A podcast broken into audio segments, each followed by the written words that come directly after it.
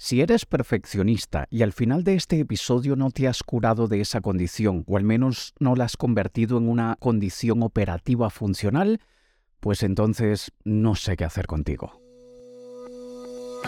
Buenas, buenas, ¿qué tal? Bienvenido, bienvenida a un episodio más de mi podcast donde cada semana te cuento en mis propias palabras algo que a mí me haya ayudado a ser mejor persona o mejor profesional. Antes de empezar hablando del perfeccionismo operativo funcional, quiero recordarte que también tengo mi programa de entrevistas llamado Alejandro Gay Presenta. Lo puedes encontrar en YouTube, donde estoy entrevistando a personalidades muy interesantes, tanto del mundo de los negocios como del deporte, del mundo del espectáculo, he entrevistado a celebridades, cantantes, así que estoy segurísimo que vas a poder sacar algo de provecho en la experiencia de vida de estos personajes, porque desde luego siempre intento hacerle preguntas profundas, filosóficas, no cosas de cotilleo, chismorreos de la vida, de ninguna manera, más bien buscando, tratando de llegar a lo más hondo de su experiencia como seres humanos para que tú y yo podamos aprender de ellos. Así que búscalo en YouTube,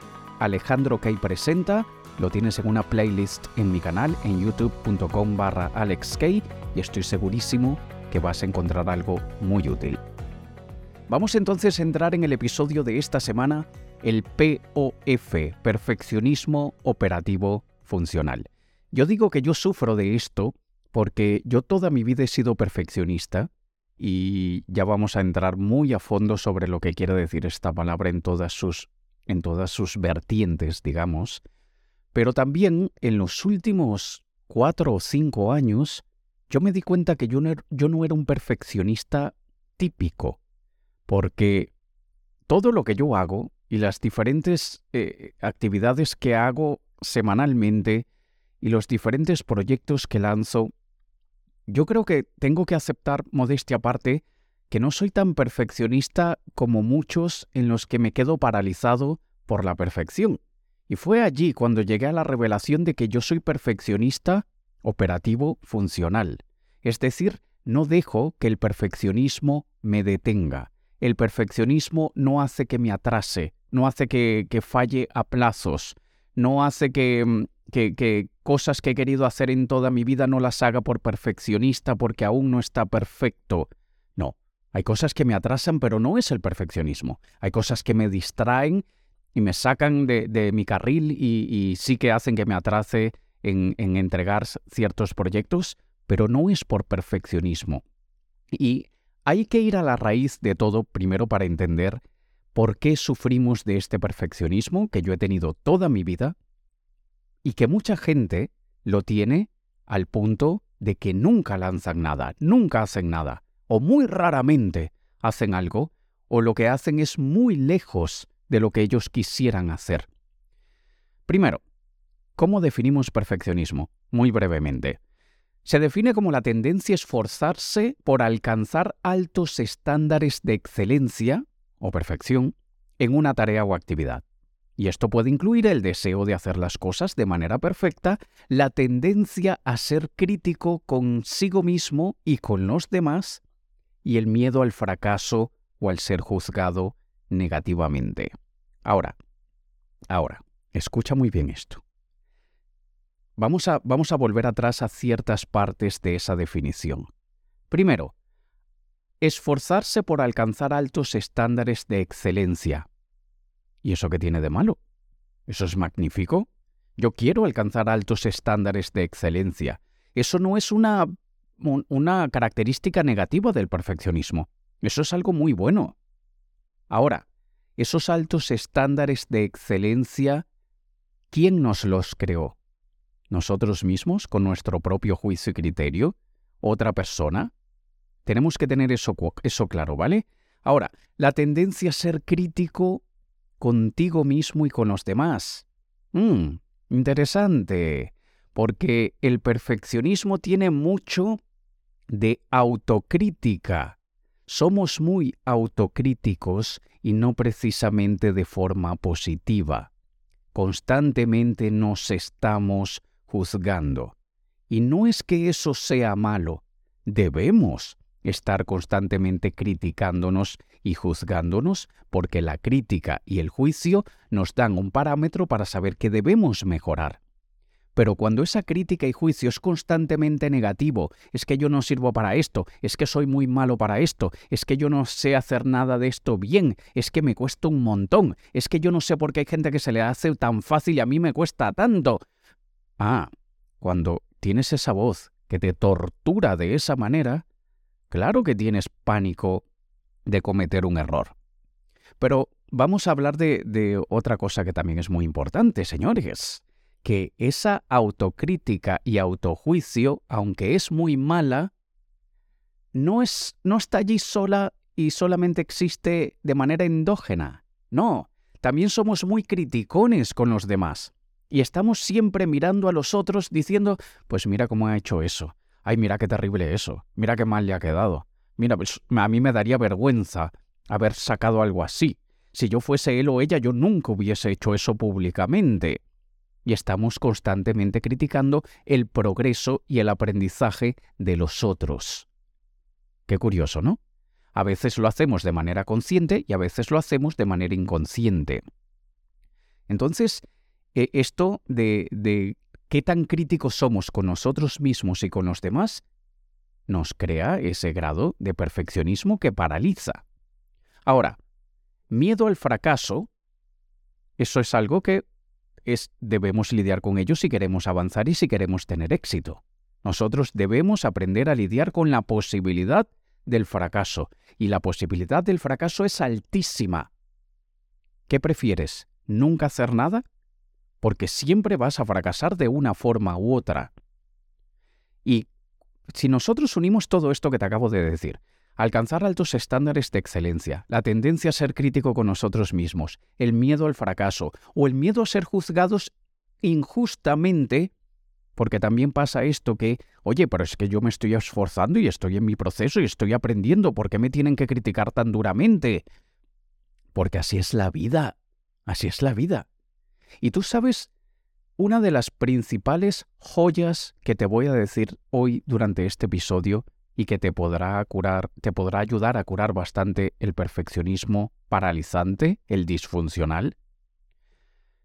La capacidad que todos desarrollamos de aprender a lidiar con nuestras emociones, independientemente de cuál sea el resultado de aquello que hacemos, eso es lo que nos permitirá arriesgarnos más, sacar cosas imperfectas, dejar que la gente diga lo que tiene que decir y nosotros nos mantenemos en nuestro carril constante, avanzando hasta que lleguemos a donde queremos llegar.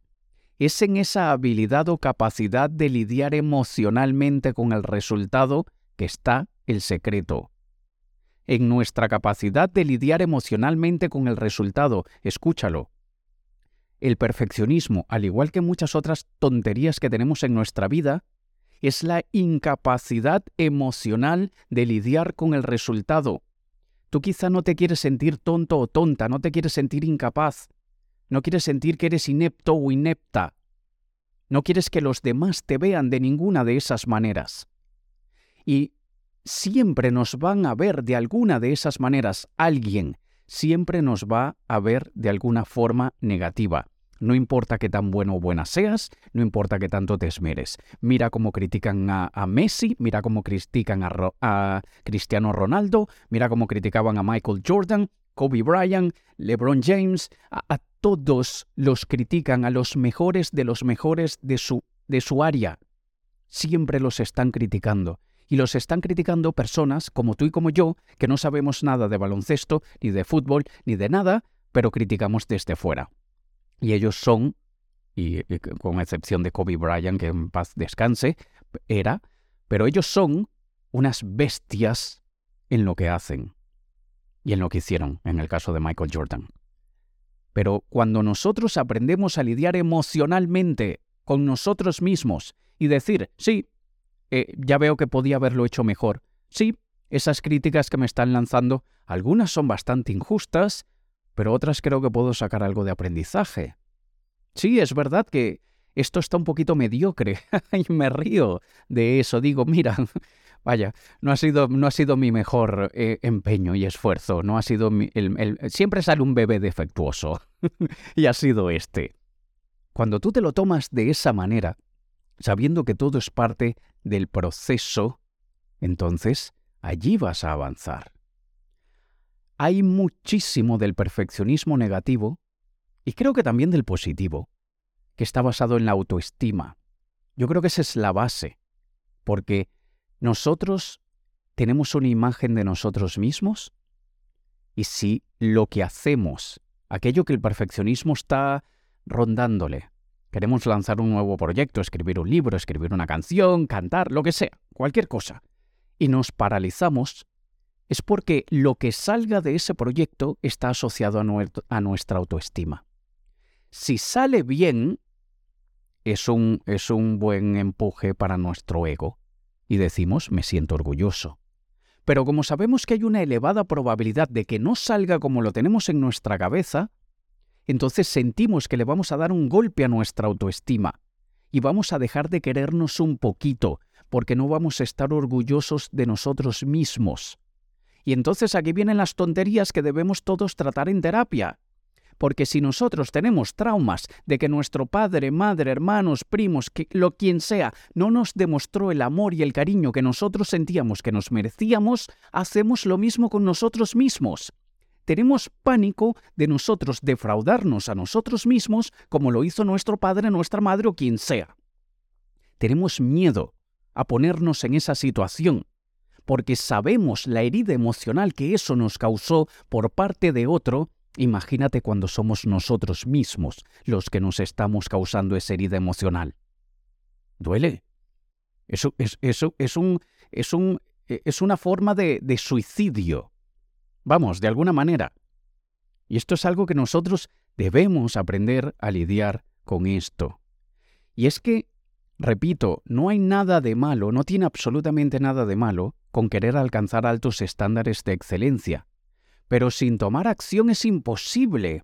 El problema está en la expectativa de que lo quieres todo perfecto al primer intento. No se puede alcanzar altos estándares de excelencia sin tomar acción, fallar, luego evaluar, luego mejorar, luego volver a fallar, volver a evaluar, volver a mejorar, volver a fallar, volver a evaluar, volver a mejorar. Es así como se crea una obra de arte. Jamás se crea al primer intento. Lánzalo, ve lo mediocre que quedó, sigue, mejora, aprende, analiza, juzga, critica, y dices, la próxima vez tengo que cambiar esto, la próxima vez tengo que hacer esto de otra forma, la próxima vez voy a, repetirlo completo, porque esto no me atrevo a sacarlo, así que déjame volver a repetirlo y ya sé dónde fallé. Estoy mejor que en el primer intento. El segundo siempre sale mejor. Pero atención, porque en el segundo salen cosas mal que no habían salido bien en el primero, y entonces aprendes más. Para que al tercer intento ya tienes la experiencia del primero y del segundo, el tercero obviamente será mejor que el primero y el segundo. Y te voy a contar una historia. Hicieron un experimento en una academia de arte, no recuerdo cuál, no recuerdo cuándo, lamento no dar la fuente de, este, de esta historia, pero la lección es muy buena. Y en esa academia de arte específicamente en el área de fotografía, hicieron un experimento. Dividieron a los alumnos por grupos y les dieron un mes para entregar la mejor fotografía que sean capaces de entregar y les pusieron los estándares tan altos que les dijeron tiene que ser la mejor fotografía de la historia de la academia. Y los grupos en los que los dividieron fue así. A un grupo le dijeron, todos tienen 30 días, todos los grupos tienen 30 días, pero al grupo 1 le dijeron, tendréis 29 días para prepararos, para estudiar sobre luz, estudiar sobre óptica, estudiar sobre cómo las sombras eh, compensan los, la iluminación y toda esta historia. Tendréis 29 días para estudiar edición de imagen, para que luego que hagáis la foto, hagáis la postproducción necesaria para que quede perfecta. Así que tenéis 29 días para prepararos. Y al segundo grupo le dijeron, no vais a tener acceso a preparación de ningún tipo, ningún libro, ningún artículo, nada. Vais a hacer todos los días 100 fotos y tenéis 29 días para hacer 2.900 fotos y el último día escoger la mejor. Creo que ya te he dado una pista de cómo acaba la historia. Pero el primer grupo, que pasó 29 días estudiando, estudiando todo lo que podían. Dentro de ese grupo uno, se encargó de, estudiar la edición, otro se encargó de estudiar óptica, otro se encargó de estudiar iluminación, otro se encargó de... en fin. Y al final, el día 29, tomaron la foto, hicieron la foto. Mientras que el otro grupo, desde el día 1, 100 fotos, día 2, 100 fotos, día 3, 100 fotos, día 4, 100 fotos. Ya sabes que quien ganó fue el grupo 2, porque luego de 2.900 fotos, allí salieron 7, 8, 9, 10 obras de arte dignas de ser expuestas y de ganar un premio de fotografía. Sin estudio, sin preparación, solamente tomando acción, fallando, evaluando, mejorando, fallando, evaluando, mejorando, fallando, evaluando, mejorando. El otro grupo solamente tuvo un intento. Solamente pudieron hacerlo una sola vez. Y ya está. Y muchas personas viven el perfeccionismo como el grupo 1 de ese experimento. Quieren prepararse, estudiarse, formación tras formación. No espera que cuando lo lance quiero que sea perfecto. Quiero pasar 29 días estudiando para que ese día que lo lance sea la obra de arte que esperaban que yo sacara. ¿Tú crees que así de verdad se puede hacer algo? ¿Tú crees, tú crees que así de verdad se logra la excelencia? Ya sabes que el grupo de 100 fotografías diarias, claro que sacó varias obras de arte, no una, porque luego de tantos intentos y luego cada día mirar esas 100 fotos y ver, uy, esto, esto, no, esto ha quedado muy mal. Mañana no repito eso. Y luego así cada día encontraron cosas que salieron muy bien y cosas que salieron muy mal. Tú me pones a mí, junto con otra persona, que tenga un perfeccionismo disfuncional, de aquel que no quiero hacerlo hasta que esté perfecto, hasta que no sepa que voy a hacer un muy buen trabajo, prefiero no hacerlo, porque prefiero hacer nada antes de hacer un trabajo mediocre. Tú ponme junto a esa persona y esa persona estará un año haciendo formación, un año haciendo cursos, un año contratando mentores o lo que sea, leyendo artículos o estupideces de TikToks que le pasen por delante. Y yo voy a estar todos los días practicando, haciendo una variación, otra variación, otra variación. Y vamos a ver quién va a ganar. Porque yo he aprendido a lidiar con mi decepción conmigo mismo con mi autocrítica. Soy yo el que me juzgo a mí mismo. Recuerda que el, que el, perfeccionismo es una idea subjetiva. Tú puedes hacer algo perfecto y siempre habrá un idiota que te dice, eso está mediocre. Y tú puedes hacer algo mediocre y siempre habrá algún simpático que te diga, me ha encantado, es espectacular. Así que siendo algo tan subjetivo, solo nosotros podemos evaluar lo que es perfecto y lo que no.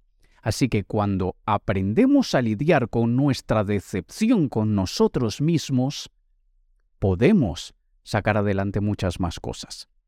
Y esto lo hago yo con mi podcast, bien sea en audio, en vídeo, con, mis conferencias, con mis libros.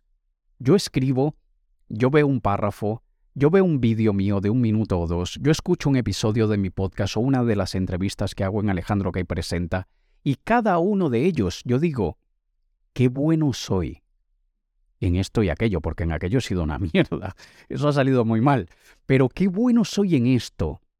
Pero ya sé algo que debo mejorar la próxima vez. En la próxima entrevista, yo debería hacer una pregunta más enfocada en esto y no en esto. En la próxima entrevista, yo debería tomar más tiempo para escuchar a la persona antes de ponerme nervioso porque se está acabando el tiempo. En el próximo podcast, yo en vez de tenerlo todo tan organizado y que suene tan perfectamente como un audiolibro, debería dejarme ir, soltarme y contar lo que me salga en ese momento de lo que me venga de la inspiración. Y en cada juicio que me hago a mí mismo, yo digo, estoy mejor que hace un mes, estoy mejor que hace tres meses. Y yo cuando entreno a, diversas personas, a ejecutivos, emprendedores, en temas de comunicación, de autoridad, de influencia, de convertirse en personas creíbles, con convertirlos en líderes de opinión de su sector, yo siempre me encuentro con aquellas personas que tienen muchísimo talento, pero tienen pánico de fracasar delante de ellas mismas. Y mira que en un entorno en el que la persona se está entrenando para ser el mejor, tiene miedo a no ser el mejor en el proceso que está para convertirse en el mejor o la mejor.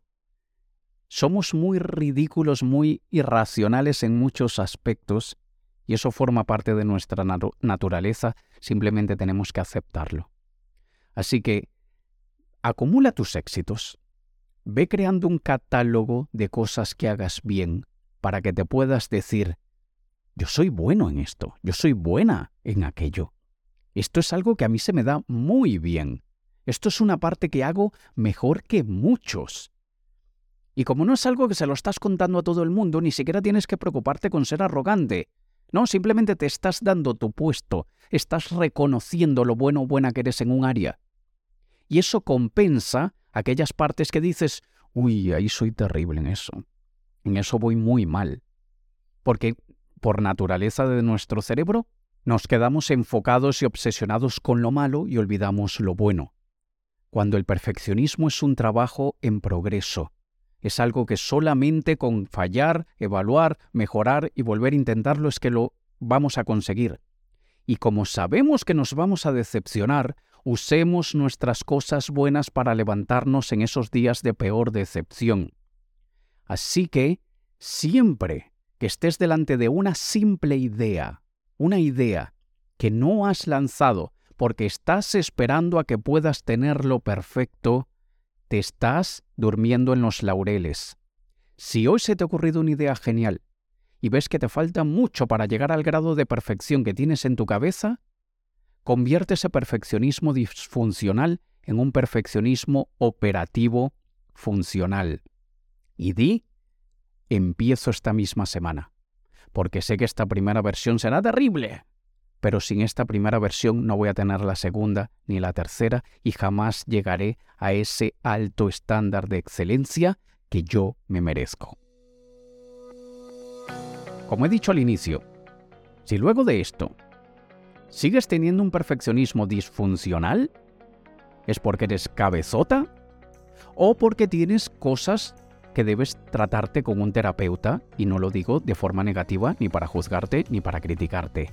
Estoy apuntando, haciendo una acotación, estoy simplemente llamándote la atención que hay muchas cosas que debemos mejorar, que traemos de carga del pasado. Y está bien, eso no es un pecado mortal, eso no es un defecto que, merece que nos tiren a la basura eso es algo que simplemente debemos mejorar, ¿vale? Hay mucho que puedes hacer mejor de lo que lo estás haciendo. Y ni siquiera te das cuenta. No te preocupa. No es algo que está en tu estándar como que tenga que, tenga que ser excelente. Tú dices, bueno, ¿qué, ¿qué más da? Así me ha quedado y ya está.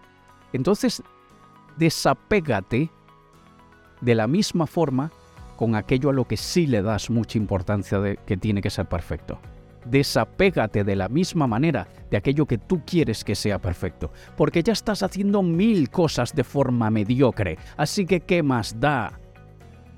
Hazlo, que con la práctica te volverás cada día mejor. Como siempre te digo, ve a Instagram, envíame un mensajito, dime, he escuchado tu mensaje, he escuchado tu podcast, me ha gustado, no me ha gustado, estoy de acuerdo, no estoy de acuerdo. Si supieras el poquitito número de personas que lo hacen, el poquitito número de personas. Yo veo las estadísticas de descargas del podcast y cada semana lo escuchan centenas de personas. ¿Sabes cuántos mensajes me llegan por Instagram? Tres, cuatro, más o menos. Y digo, esta semana lo han visto, lo han descargado casi 400 personas y me han escrito 4. Eso es el 1%. ¿De verdad? Pero bueno, ni modo, así es la vida. Nos escuchamos en un próximo episodio. Te ha hablado Alex Kay. Un saludo.